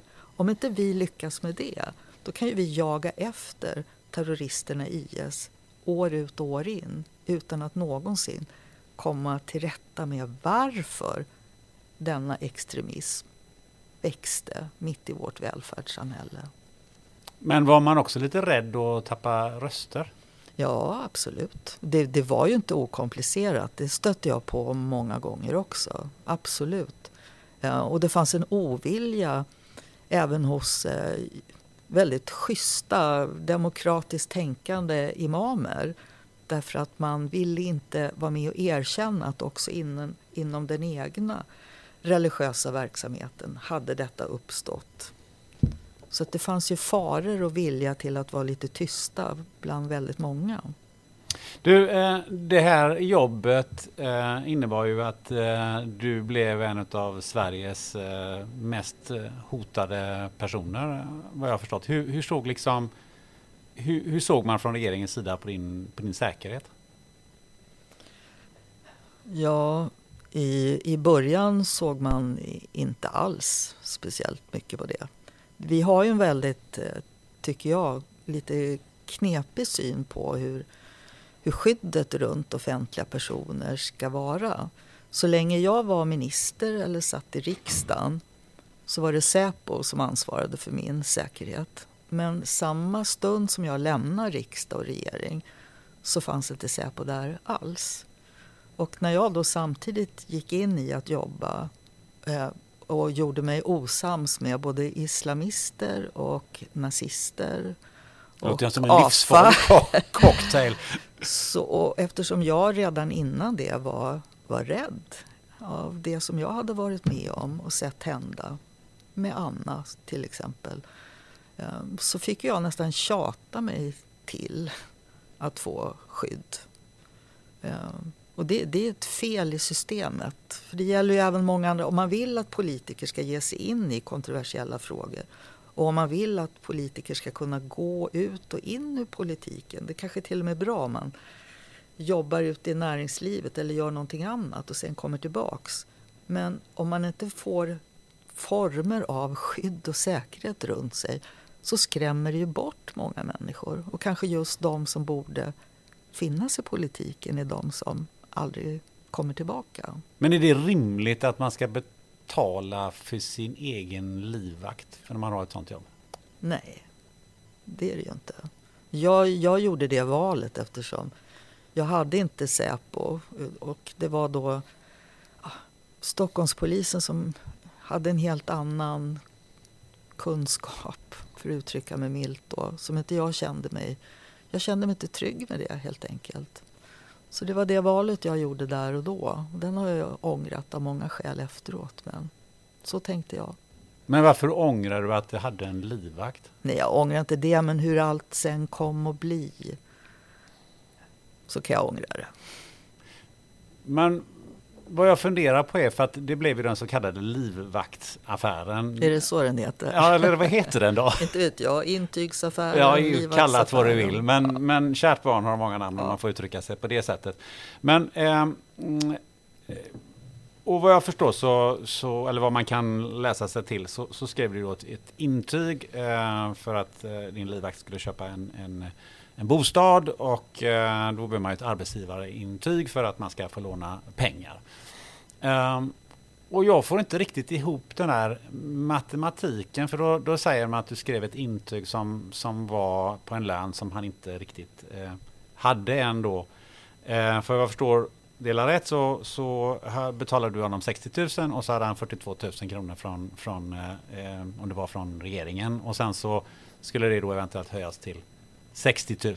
Eh, och jag får den mellanskillnaden och du skrev då ett intyg på 120 000 och så får du en mellanskillnad på 12 000 kronor. Men jag har sett väldigt många där det står att du hade, att du hade skrivit ett in, falskt intyg som, som var på eh, 60 000 kronor för mycket. Och jag, kan du reda ut det där? För jag förstår inte.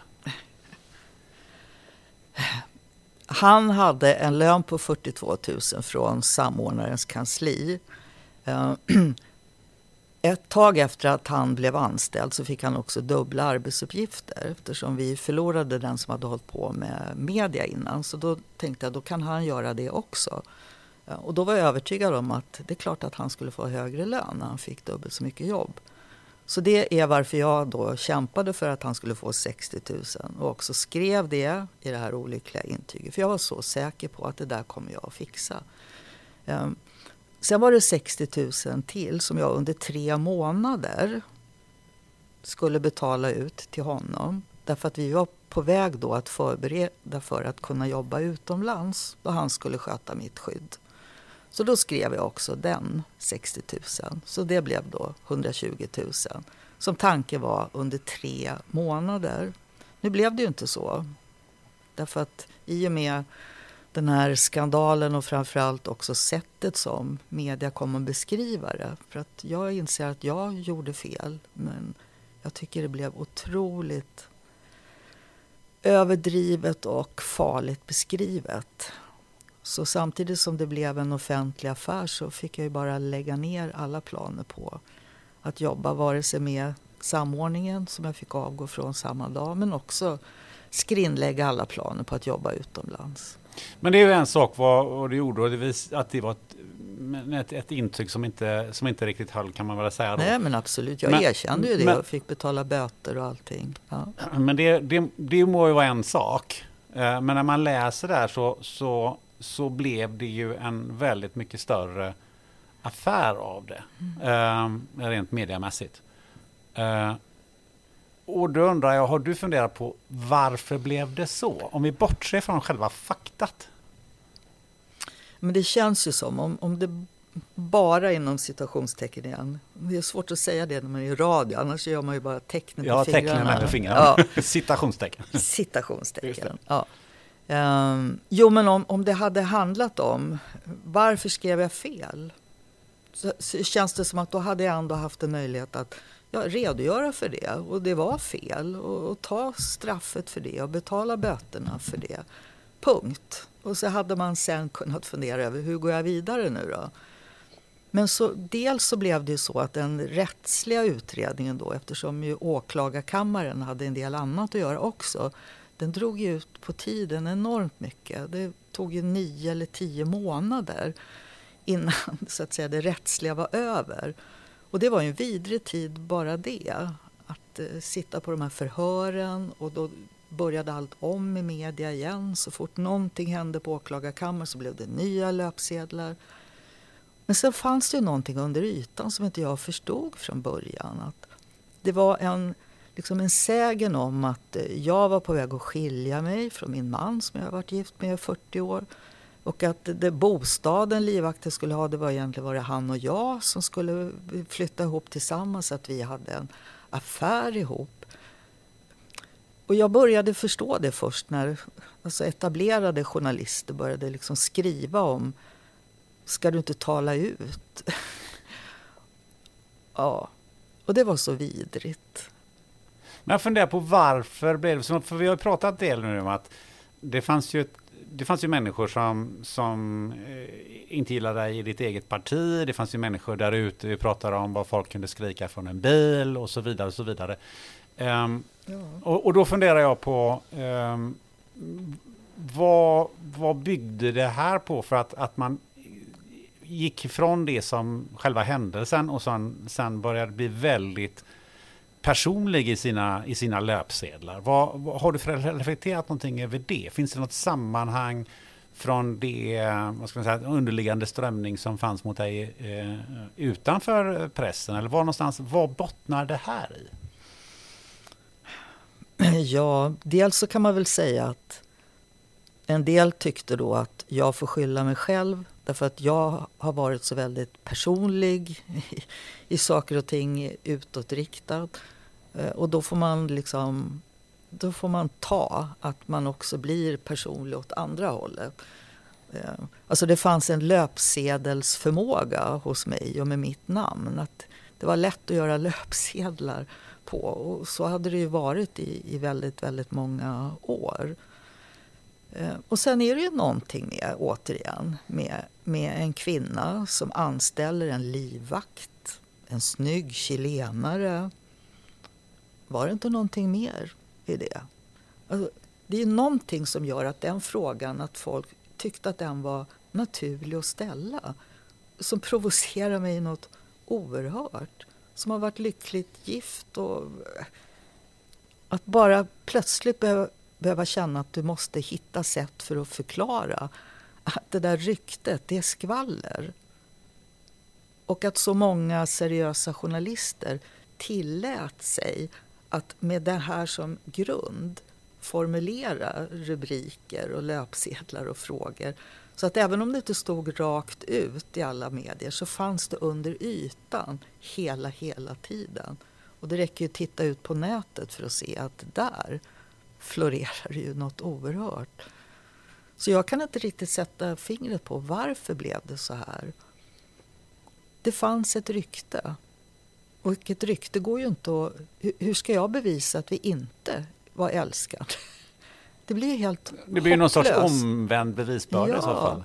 Och jag skratt, min man han har berättat om det ibland under den så kallade Toblerone-affären då, kärt barn har många namn. Då gick ju ryktet att eh, min man hade spelat bort alla våra pengar på travet på, på, på Solvalla. Det var därför jag höll på att fippla med kontokortet, för att han hade spelat bort alla pengar. Och det här ryktet gick väldigt, väldigt långt. Och det kom bland annat till Ekot. Och där satt det då en journalist som hette Anders. Och han sa bara direkt, nej det där stämmer inte. Jag är på Solvalla varenda vecka. Jag har aldrig sett Bosse där. och en av skvallertidningarna, de ringde Bosse och han svarade för det var på jobbet. Så frågade de så här, har du spelat bort alla månadens pengar på Solvalla? Och då skrattade Bosse och sa, "Ja, det är som att fråga, har du slutat slå din fru? Jag vill inte prata med dig, så la han på. Sen kom tidningen ut och hela första sidan så står det Eh, Bo Salin talar ut. Har han slutat slå sin fru? Frågetecken. Och det där är ju en extrem historia men det är lite också att ibland så går det inte att på ett seriöst sätt prata bort ett rykte utan att därmed också ge näring åt ännu fler. Jag talade ut om det här för, hos Alex Schulman för ett år sedan bara, och sa bara att det, där var inte sant. Jag var aldrig hans älskare. Då blev det rubriker igen. Mona Sahlin erkänner hon var inte älskare till honom. Och då blev allt bara ännu värre. Så att det där personliga rykten är väldigt svåra att någonsin liksom bemöta. Och varför ska jag ens behöva bemöta ett helt orimligt, osant rykte som ju inte bara förstörde så mycket av mitt liv utan också min livvakts liv. Jag menar, jag hade gift honom, varit vigselförrättare när han gifte sig och kände hans fru och barn. Och de fick ju också hela sina liv påverkade och i många fall riktigt förstörda. Och det är så vidrigt och är, är det än idag. Det kanske du märker på mig. Jag blir, ja, jag blir så himla ledsen fortfarande. Men eh, vad, vad gör man? eh, För att ju mer du, som du säger, ju mer du förnekar ryktet desto mer blir det jagat. Då, då, då, vad fick du göra? Gå och gömma dig eller vad gjorde Ja du? men ärligt talat, det, det jag gjorde var ju jag bröt ihop. Jag gick in i en eh, djup depression och väntade alldeles för länge med att söka hjälp. Jag var tyst i fyra år. Jag pratade inte med en journalist. Jag avgick från allt. Jag gömde mig hemma. Fick kämpa länge för att ens liksom våga gå ut på gatan. För när man är deprimerad på det sättet så blir också verkligheten väldigt förvrängd. Jag kunde vara ute och gå en helt vanlig dag och se två personer som stod och pratade med varandra mitt emot på andra sidan gatan. Och jag blev övertygad om att de pratade skit om mig. Du, du, du blir så egoistisk när du är deprimerad. Att du tror att allt handlar om dig. Och det fördjupar ju bara depressionen. Så det var en vidrig tid i mitt liv. Som jag fortfarande, jag är inte samma person idag som jag var innan. Och jag har ändå varit med om många kriser och eh, många skandaler i politiken. Men det här, det, det blev så otroligt personligt. Det tog så på djupet av, inte den politiker jag är, utan den människa som jag är. Men hur skulle du vilja beskriva? Du säger att du är en annan människa. Vad är, vad är som den största skillnaden? Ja, inte riktigt lika glad, inte, inte lika självsäker. Ehm, Flyganfall? ja, precis. ja. ja. Lite mer ja, försiktig, lite mer ängslig och eh, be, försöker bevaka den integritet jag har kvar med näbbar och klor. Väljer verkligen mina vänner på ett annat sätt med människor som jag verkligen känner att jag kan lita på fullt ut. Och så skrev du en bok. Ja, så skrev jag en bok. Eh, Inget försök att skriva en politisk memoarbok efter 40 år men dels så kände jag en desperat, desperat behov av att försöka i alla fall beskriva hur jag upplevde, inte bara den här skandalsidan utan också de delar i politiken som alltmer kom att påverka mig. Att vara kvinna, att vara hotad, att vara rädd och att bli den första kvinnliga partiledaren i ett väldigt mansorienterat parti. De delarna av mitt liv kände jag så väldigt starkt för att det här vill jag berätta. Fanns det något terapeutiskt i det där? Ja, från början var det tyvärr det. Jag försökte skriva boken helt själv i början och upptäckte att jag satt och skrev ungefär som jag skrev en dagbok och var sorgsen över alla som hade gjort slut med en och var arg på Expressen och insåg nej men det är ju inte det här som jag vill berätta. Det är ju inte, bitterheten är ju inte det som har fått grepp i mig och det vill jag inte heller att det ska få. Så till slut träffade jag ju Henrik Jonsson och kände att han kan hjälpa mig att skriva. Du eh, fick ju göra rätt många intervjuer i höstas eh, i samband med att den här boken kom ut. Eh, hur upplevde du dem? Ja, dels så efter fyra år utan att gett någon intervju så var jag ju enormt nervös och orolig. Men också väldigt bestämd över att ger jag ut en bok så måste jag också våga prata om den. Även med kritiska journalister. Så det var ju liksom inget att välja på. Ehm, men det var jobbigt. Det var väldigt olika erfarenheter tycker jag som jag fick där. För en del av frågorna var ju verkligen bara runt livvakten och den historien. Ehm, och andra var något nyfikna också på det jag skriver om politiken och synen på makt och hur makt förändrar människor. Så det var en jobbig men nödvändig period att ta sig igenom de här veckorna efter boken kom. En personlig reflektion eh, som jag gör, har jag ändå sett ett, eller lyssnat på ett antal av de här intervjuerna. Ehm, det är att man ställer väldigt mycket samma frågor som man ställde fyra år tidigare. Mm. Exakt Vad är din det. egen reflektion kring ja, det? Men det var ju det jobbiga. Att det var som om ingenting hade hänt efter att eh, skandalen uppdagades. Att eh, de där fyra åren och ja, man var tillbaka så att säga. Fyra år tillbaka. Ingenting annat hade förändrats i livet. Det var, det var en märklig känsla.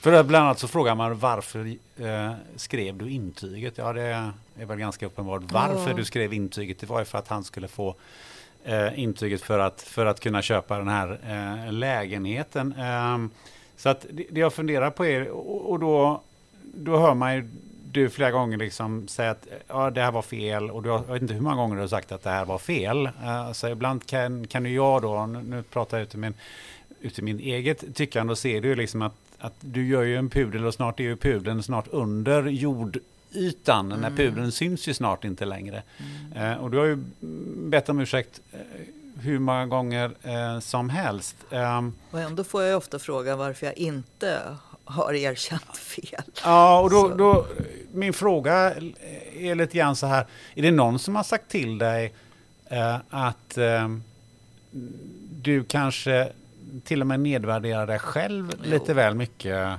Alltså för, för det känns som att du, du som person eh, tar en lägre position än vad du egentligen skulle kunna göra. Jo, det, det finns de som har sagt det. Jag typ dömer du inte dig väldigt hårt som människa? Jo, och det, det är det som är, är det svåra tycker jag i det här fallet. För att det är ingen tvekan om att jag gjorde fel. Så behöver jag säga det en ja, gång till. Att det var fel och nonchalant och slarvigt. Men den här djupa, djupa sorgen inom mig kom ju av hur allt kom att beskrivas. Ibland öppet i media, men oftare från mediapersoner direkt till mig. Um, ja, nu vet jag inte riktigt vad jag tänkte komma med. Nej, men jag tänker att, eh, att, att, eh, är det någon som har sagt till dig att dömer du dig inte väldigt hårt som människa? Jo, det, det gjorde jag nog.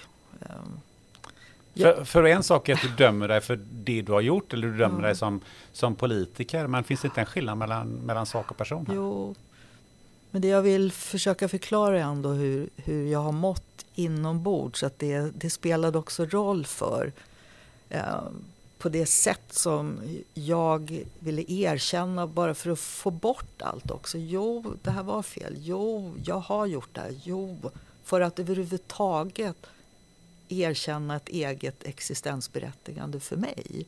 Därför att jag fick ju för mig att när folk tittade på mig så såg de allt om Åh, hon är nog älskare och, och de har nog gjort det och det var nog fuffens och det var nog båg. Det var som om hela jag gick runt och var en enda stor skandal som alla tittade på. Det här erkännandet, kan man nästan säga att det var en sorts överlevnadsstrategi? Ja, exakt. Tack för ordet. Så var det. Och ändå blev det ju så att när boken väl var skriven och jag hade tagit mig igenom alla de här intervjuerna med Skavlan och Expressen inte minst, då var det gjort. Och först efter det så kunde jag börja formulera mitt eget sätt att vara och mitt eget sätt att leva och vad jag själv ville göra och inte göra. Jag försökte beskriva det i boken. Det är som om man har en våg inombords där liksom det, det offentliga och det privata och det har alltid varit liksom en missbalans i den där vågen. Och först efter att ha tagit sig igenom dessa förbaskade, jobbiga, fruktansvärda intervjuer och efter att ha krälat på alla fyra och bett om ursäkt. Först efter det kunde jag resa på mig och gå vidare. Men du har bett om ursäkt rätt många gånger. Har du fått en ursäkt från en journalist någon gång?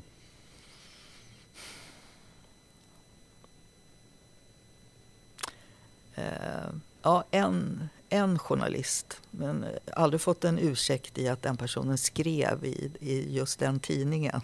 Men eh, jag fick en ursäkt till mig som person, ja, en gång.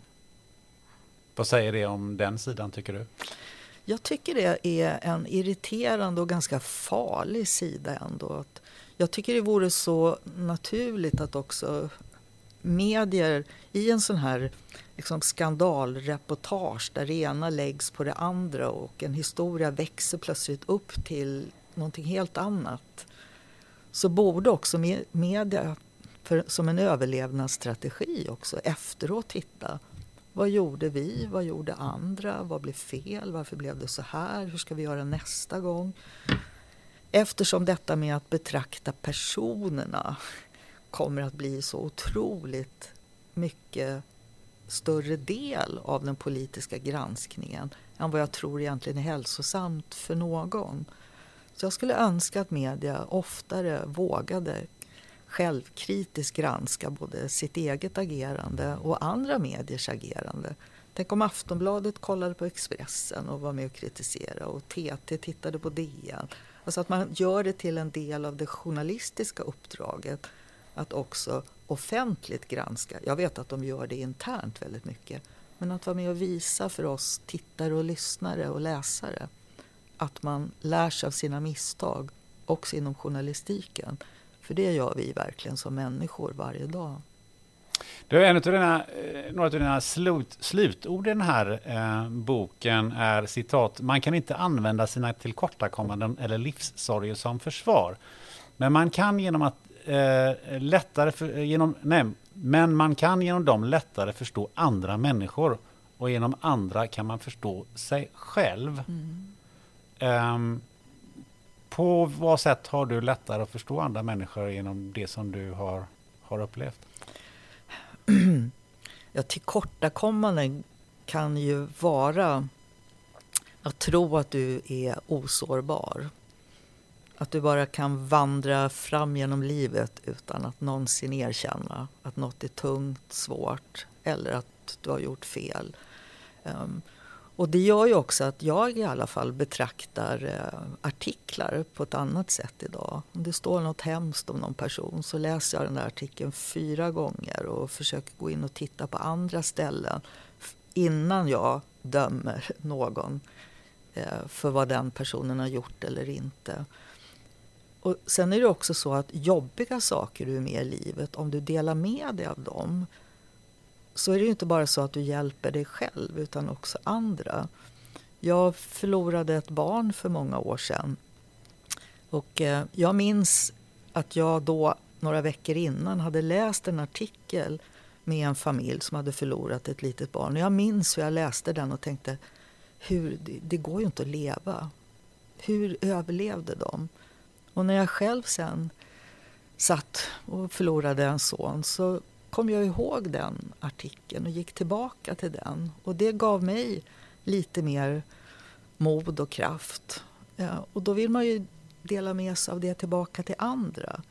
Så att ju mer jag är söndrig och trasig inombords ju starkare blir jag i längden eftersom jag också ser trasighet och sårbarhet hos andra.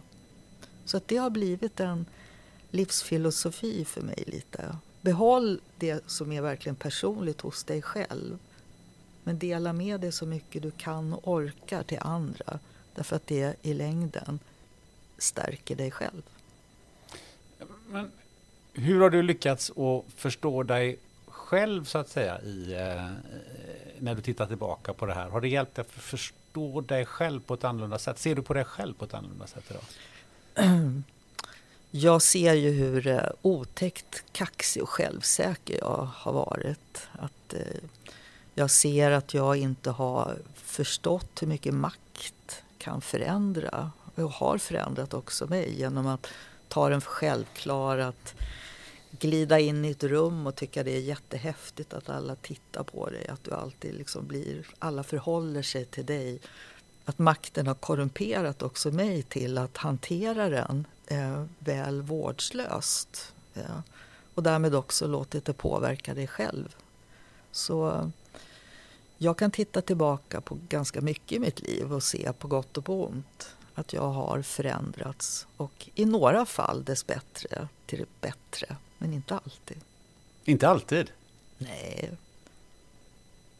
Vad, vad skulle du vilja... Vem, vem, säger den människa på jorden som kan titta tillbaka på ett 63-årigt liv och säga allt jag har gjort har varit förbaskat Nej, bra. jag tänker bara den förändringen, eh, eh, eller när du har, har liksom lyckats förstå dig själv så, så tänker jag att eh, det måste ju ändå varit väldigt positivt att, att eh, förstå sig själv. Och jo, men det är, det är en plågsam process vill jag bara säga. Och när man samtidigt i stort sett i hela sitt vuxna liv har varit en del av det offentliga Sverige och det är det som har varit det svåra, att, att gå igenom saker som också förändrar dig själv inombords. Och du ska hela tiden göra det på en offentlig scen där allt tittas på och betraktas. Och du till slut använder den där offentliga scenen som en del i ditt eget sökande efter dig själv. Det blir en väldigt kladdig och konstig miljö att befinna sig i. Om du Va, förstår vad jag menar. Jag förstår vad du menar. Men det jag funderar på är, vad utav det här skulle liksom säga så här, det här skulle jag vilja förmedla till, till andra? Um, om man går in i politiken så skulle jag önska att fler tänkte så här. Okej, okay, nu går jag in i ett sammanhang där jag behöver övertyga andra. Jag kommer att bli övertygad av andra. Jag kommer inte kunna säga allt jag tycker. Jag måste akta mig för hur jag beter mig så att jag inte blir utsatt. Men mitt i allt det där, bestäm dig för en frågeställning som är din. Som du inte tänker ändra dig på. Som du inte tänker kompromissa en enda sekund på. Det här är din själ. Det här är det du finns i politiken för. Och så våga kompromissa med det andra. Eh, jag skulle önska att fler liksom tänkte den tanken att det kommer att komma en stund där du kanske måste avgå därför att du inte fick igenom den där frågan som var din egen. Men gå då. Du får inte kompromissa bort det som verkligen är eh, stammen och grunden och roten i, i dig själv. Eh, var modig. Men är inte det någonting som man också skulle kunna ta med sig även om man inte är i politiken? Jo, absolut. Jag bara menar att eftersom jag har varit i politiken så länge så är det här den erfarenhet jag liksom har förstått mer och mer. Ibland så hyllar man ju det här med samarbete över blockgränsen och konsensus och vara lite lagom. Och det är ofta något som tjänar så att säga Sverige och, och vår politiska eller samhällssystem över, överhuvudtaget. Men det som fattas är ju ofta att man, man själv så att säga hittar vad man grundar sitt eget eh, livsverk på, eller sin egen identitet på. Och det har man nytta av var man än tar vägen i livet. Att kompromissar man för mycket med det man själv står för då har man förstört mycket av sig själv och det är inte värt det. Det tycker jag var en, ett eh, fantastiskt bra slutord på den här, eh, eh, det här samtalet. Reflektion, vad tyckte du om det här? Alltså, sådana här samtal tycker jag om. Ja, och eh, du märker ju själv hur även jag som tycker så många saker funderar rätt mycket inför svaren på många av dina frågor. Därför att det är det jag saknar så också i politiken. Att kunna sitta så här med en Jimmy Åkesson eller med en Ulf Kristersson för att försöka förstå den andra men just därför också förstå sig själv. Så vi får väl göra om riksdagsdebatterna i framtiden. Så du, du kommer dit och så har, kör du tre timmars samtal med var och en av partiledarna i direktsändning ett helt dygn. Det vore bra.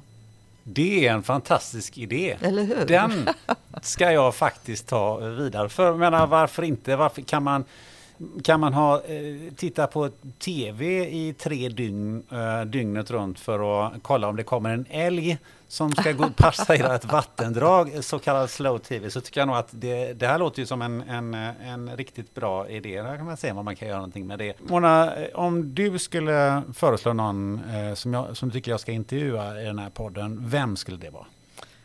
Då tycker jag du ska intervjua Julia Frey. Eh, en av de bästa rösterna i Sverige, både åsiktsmässigt och musikaliskt. Eh, och en eh, som har kämpat med sitt eget på många, många sätt. Hon har lärt mig enormt mycket bara genom att lyssna på hennes musik. Men hon kan prata också. Jag tror du lär dig mycket om Sverige genom att lyssna på Julia Fri. Superbra eh, tips. Eh, sen brukar jag ju alltid fråga gästen om man kan eh, följa dig eller komma i kontakt med dig. Och det, det kanske, jag vet inte om man ska ställa den frågan till dig för att eh, ehm, du uh, finns ju inte i sociala medier som, som de flesta andra, kanske av, av uh, förståeliga skäl. Ja, jag orkade inte riktigt hålla på att redigera bort alla galna rasister. Nej. Nej, men då, då får man, man kan mejla mig. Det kan man göra. Mm. Hur mejlar man det då? Då mejlar man på msalin4 gmail.com. Och om jag är på riktigt gott humör så svarar jag. Mm, det gjorde du när jag mejlade dig. Eh, om inte annat så kan man ju faktiskt läsa din bok. Ja, tack för den påminnelsen. Mm. Den är faktiskt, ja den är värd att läsa. Det är ett dokument om Sverige idag på gott och på ont. Så, ja. Kan hålla med. Jag har läst den två gånger. Kul. Tack Mona Salin eh, för att du vill vara med i den här podden. Tack så mycket Gunnar. Det var kul. Som sagt, nu är det äntligen dags att växla upp podden till normal nivå igen. Närmast kommer du få träffa Jan Lundahl, göteborgaren som av en slump blev Springsteens fotograf på alla turnéerna i Norden. Men det finns väldigt mycket mer att berätta. Missa inte det. Tills dess så vet du vad du gör. Du sätter dig med en vän. Du tar något gött att dricka och funderar på hur många semlor du skulle kunna äta på fem minuter. Ha det gött!